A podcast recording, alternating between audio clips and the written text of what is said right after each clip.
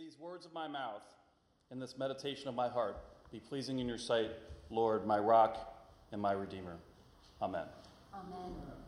It's great to be with you this morning. Um, it's really quite an honor and, and pretty humbling, and I'm amazed at how much of the physical Memorial Church is present in this space. And I got to say, it's nice being up here because then I get a view of the choir, because it's not just great to hear them, but to see all of you. So thank you. I thought I'd begin with a little bit of backstory about me, so you understand more about me and where I'm coming from this morning. The path to this morning is a long and windy one, especially for someone who arrived in Harvard in the fall of nineteen ninety as an agnostic. But thanks to one of my freshman year roommates, Chris Wood, I found both God and country music at Harvard. Country music, because Chris played it on Saturday mornings. And as I was in the top bunk of our dorm in Weld Hall, unless I wanted to climb down out of that top bunk, I was pretty much forced to listen to Garth Brooks and Randy Travis and a few others. It turns out country music wasn't so bad. Not a fan, but it's not bad. And God, because Chris kept pestering me to go to this Friday Night Live gathering of Harvard, Wellesley, and M I T students, which was organized by Campus Crusade for Christ, which is now called Crew. And after finally giving in and going to several of these gatherings and several resulting conversations, I rediscovered my relationship with Jesus Christ. Turned out God wasn't so bad either. As a side note, one of the other regular attendees of those Friday Night Live gatherings is now United States Senator and my nineteen ninety-four classmate, Ben Sasse, United States Senator from Nebraska. So I grew up in Northern Kentucky, which are the suburbs of Cincinnati, Ohio, but on the better side of the Ohio River. Uh, there's about four hundred thousand of us, and if you did the math, I graduated from the college in nineteen ninety-four. So in two thousand three, I was elected Kentucky Secretary of State as a Republican in my first run for office and was reelected in two thousand seven. In twenty ten, I was the Republican Party establishment's preferred candidate for the United States Senate, a race I was expected to win in the fall, but I lost in the primary to Rand Paul. Perhaps you've heard of him. After that loss, I became the director of the Institute of Politics and served in that capacity for three and a half years. I loved the I O P. It was an amazing experience. It was my main extracurricular as an undergraduate, and it was an honor to serve as its director. In summer twenty fourteen, I felt the call to go home and returned to take the helm of the Northern Kentucky Chamber of Commerce, which works with local businesses and other organizations in my hometown. Now, since I've returned home in, in this position with the chamber, I've had to step back from party politics. So I'm no longer an active Republican leader, but I still consider myself a rep- as a Republican, and I generally support Republican candidates. Now, that being said, in this past election on Tuesday, like the Harvard Republican Club, I was never Trump and never Hillary. And I cast my ballot Tuesday for Evan McMullin, who was an independent Republican who happened to be on the ballot in Kentucky. He's the guy who did pretty well in Utah, you might remember. It was back when I was the I O P director that I developed a friendship with Professor Walton. When he was first named the Plummer Professor of Christian Morals and the Pusey Minister of Memorial Church, which got, has got to be not only the best title at Harvard, but all of the academy. I invited him to come down to the I O P. I said, you need to meet some politicians and save us, so come down to one of our director's dinners. And he did just that. We quickly hit it off and became fast friends. Turns out we both love sports and Coke Zero, and that's a perfect foundation for his friendship for two forty-something-year-old Southerners. We still find ourselves texting during um, Crimson basketball games, during Celtic games, um, and also on social media. And I do my best to try to catch his sermons on the, the Memorial Church SoundCloud account when I'm driving into work in the morning. I miss him, and it bums me out that he's not here today. I guess it's a bit of a bromance, at least on my part. And the bow tie today is a tribute to him. So anyway, a couple weeks ago, Jonathan texted me. He said, I'd like you to come deliver the Sunday message the, the Tuesday or the Sunday after the election. And I quickly said yes. And I started to think about how to deliver the message of hope, reconciliation, and healing after Tuesday's election that Jonathan and I both knew we would need as a community. After all, we knew what the outcome was going to be. Hillary Clinton's going to win. She'll win by about three or four points, probably get a little more than three hundred electoral votes. This would be an outcome that would be pleasing to most everybody at Harvard, and probably many, if not most, of you. And it wouldn't surprise anyone if that were the outcome, even those who weren't happy about it. We knew that even with an outcome like that, our country would still be bitterly divided, but at least it wasn't going to be divided in a surprising way. And while I admit I wasn't a big fan of Secretary Clinton, I looked forward to my daughter's celebration of our first female president. I still vividly recall a simple statement that my then six-year-old daughter, Alex, uttered in the summer of two thousand seven when she overheard me tell someone that I thought Hillary Clinton would be elected president in two thousand eight. She said simply and innocently, "I didn't know a girl could be president. I didn't know a girl could be president." Yeah, she really said that to me, and I was floored. So, yes, I was looking forward to the fact that after Tuesday's election, a young girl would never be able to utter that sentence again. So when I brought home carry-out dinner from Cracker Barrel Tuesday night, we all knew what to expect. And as the evening wore on, however, it was pretty clear that once again, my predictions about the twenty sixteen election were going to be wrong, just like so many other political observers and commentators. So instead of creating that memory with my wife and my daughters celebrating the election of our nation's first female president, I'm left being unable to shake the memory of my daughter Kate walking downstairs at one in the morning, unable to sleep, tears in her eyes, devastated by the results.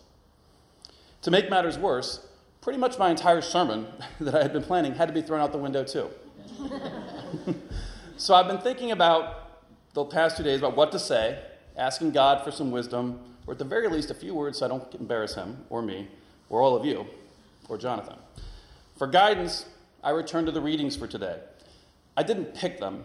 They are the readings assigned as part of the Revised Common Lectionary, and as such, are being read and discussed in churches all across the country today. It turns out they're perfect for today, the Sunday after such a bitter and divisive election.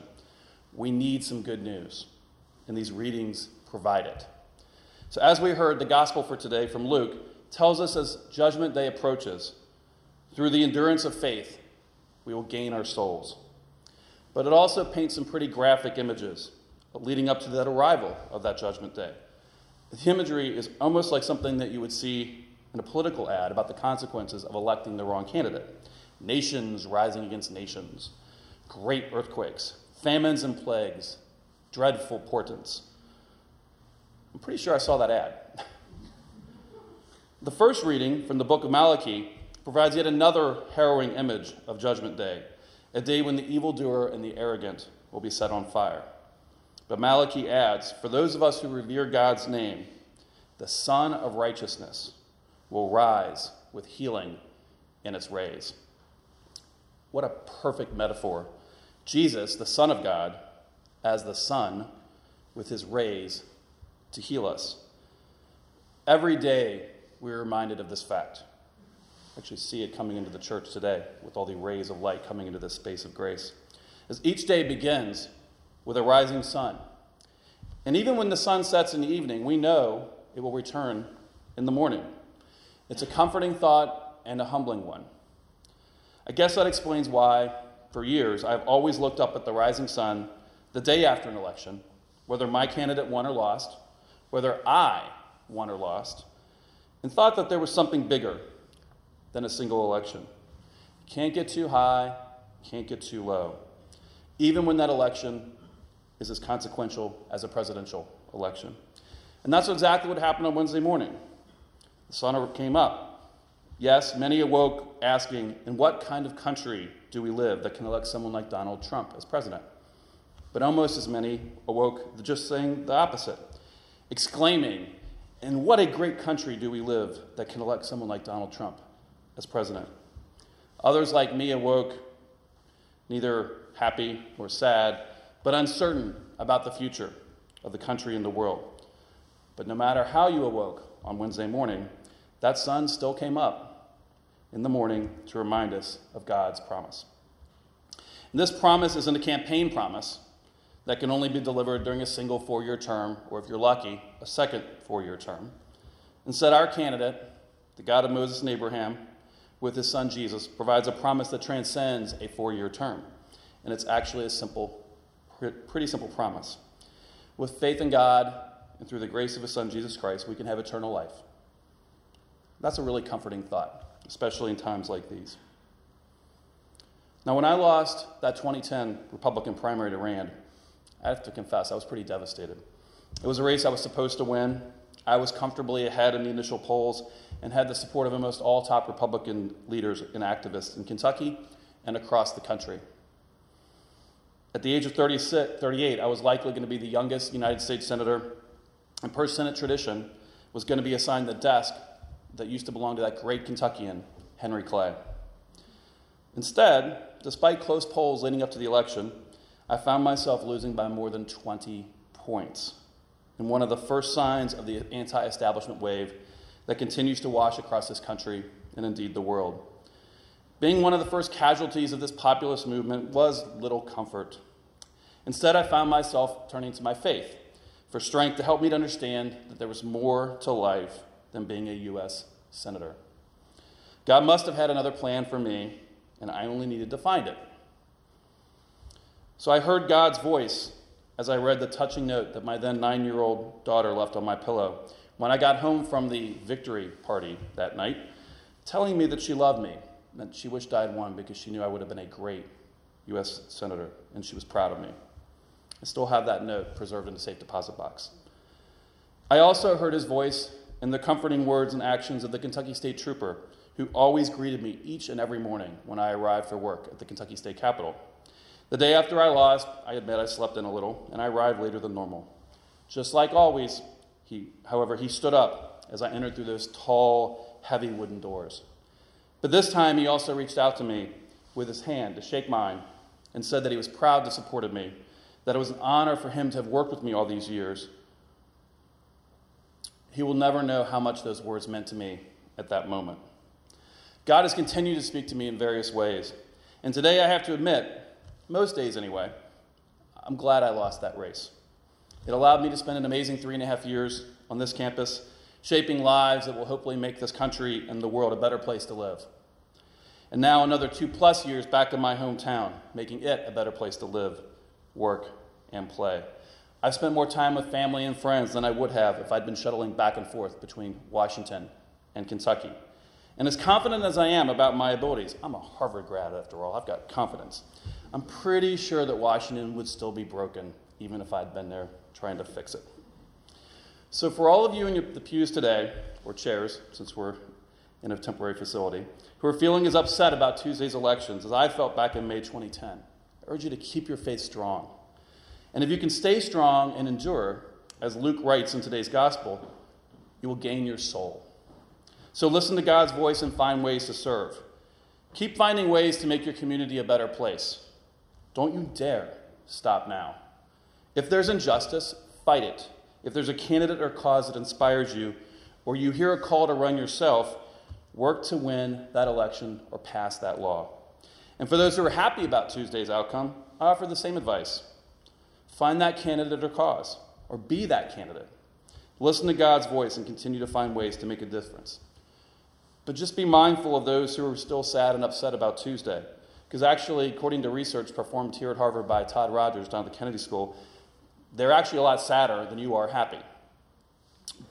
Besides, the odds are that someday you'll be in their shoes, on the wrong side of a losing election. As I begin my conclusion, I will offer a challenge to all of you. One thing that is clear about Tuesday's election is that we're basically a fifty-fifty country, and with that divide is often a bitter one. Furthermore, an unfortunate, unfortunate recent trend is that we are more often to choose to live around people whose political and worldviews are similar to us, what some commentators have started to call the big sort. In fact, sixty percent of Americans now live in a county won on Tuesday by more than twenty points. Historically, this sorting was defined by the color of our skin, and that still unfortunately happens. But more and more, it also occurs based on worldview, politics, class, culture, or education. Some have described this worldview divide as cosmopolitan versus traditional. I have two examples, one data, the other anecdotal, that bring this to life. First, Donald Trump won seventy-six percent of all counties with a Cracker Barrel, but only twenty-two percent of counties with a Whole Foods, a fifty-four point gap. Yet in nineteen ninety-two, when Bill Clinton won the presidency, the gap between those very same counties was only nineteen points. Now, I can relate to this, as I now live in a county in Kentucky with a Cracker Barrel, Boone County, which of course Trump won by forty-two points. And when I worked here at the I O P, I lived right here in Middlesex County, which of course Hillary won by thirty-eight points. I love both counties, and I'm glad that I had the chance to live in both. Now, I gotta confess, I'm not a fan of either Whole Foods or Cracker Barrel, but my wife loves them both. In fact, as I mentioned earlier, we had Cracker Barrel to go on election night.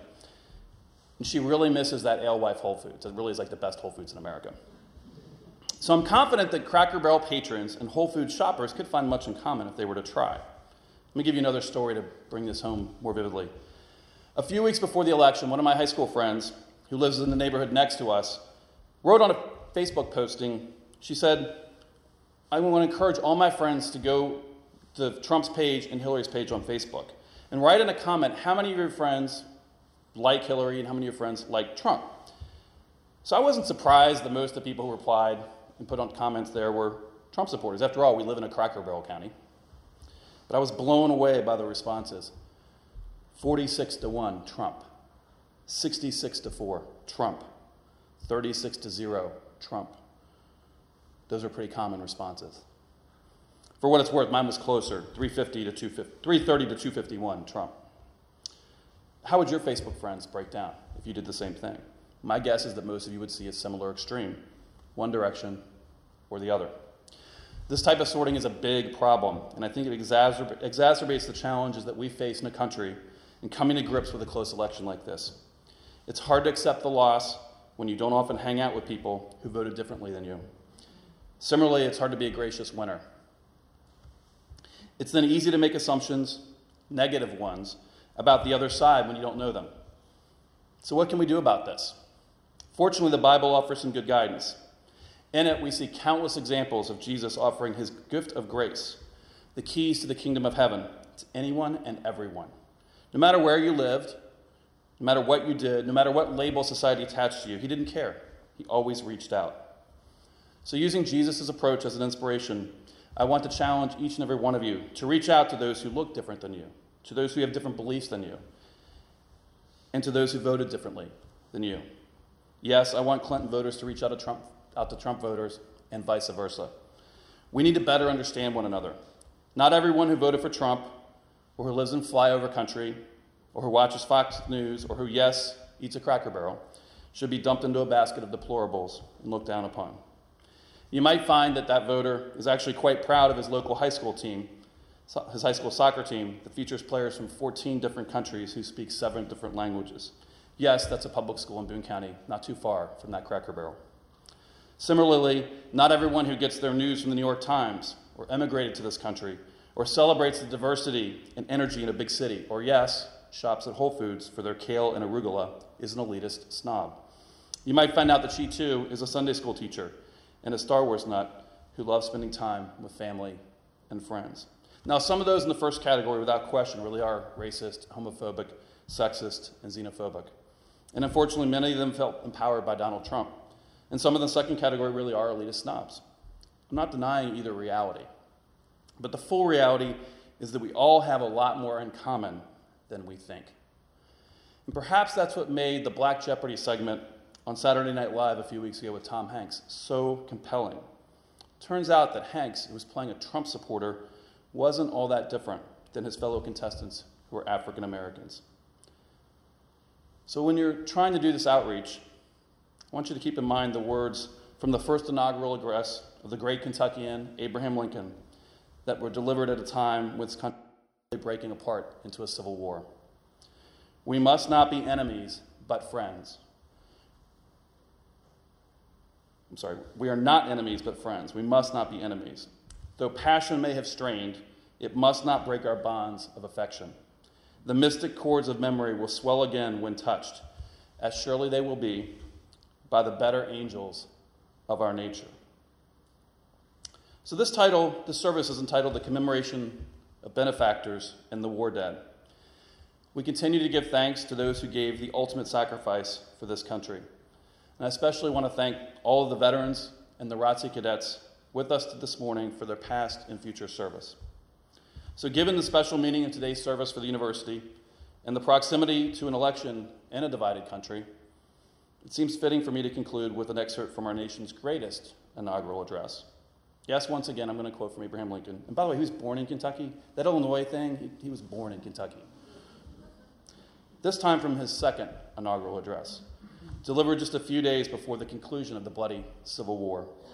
He concluded his brief but powerful address, which was aimed at starting to heal the wounds from that war, with this famous sentence: "With malice towards none, with charity for all, with firmness in the right, as God gives us to see the right, let us strive on to finish the work we are in, to bind up the nation's wounds, to care for him who shall have borne the battle, and for his widow and his orphan, to do all which may achieve and cherish a just and lasting peace among ourselves and with all nations."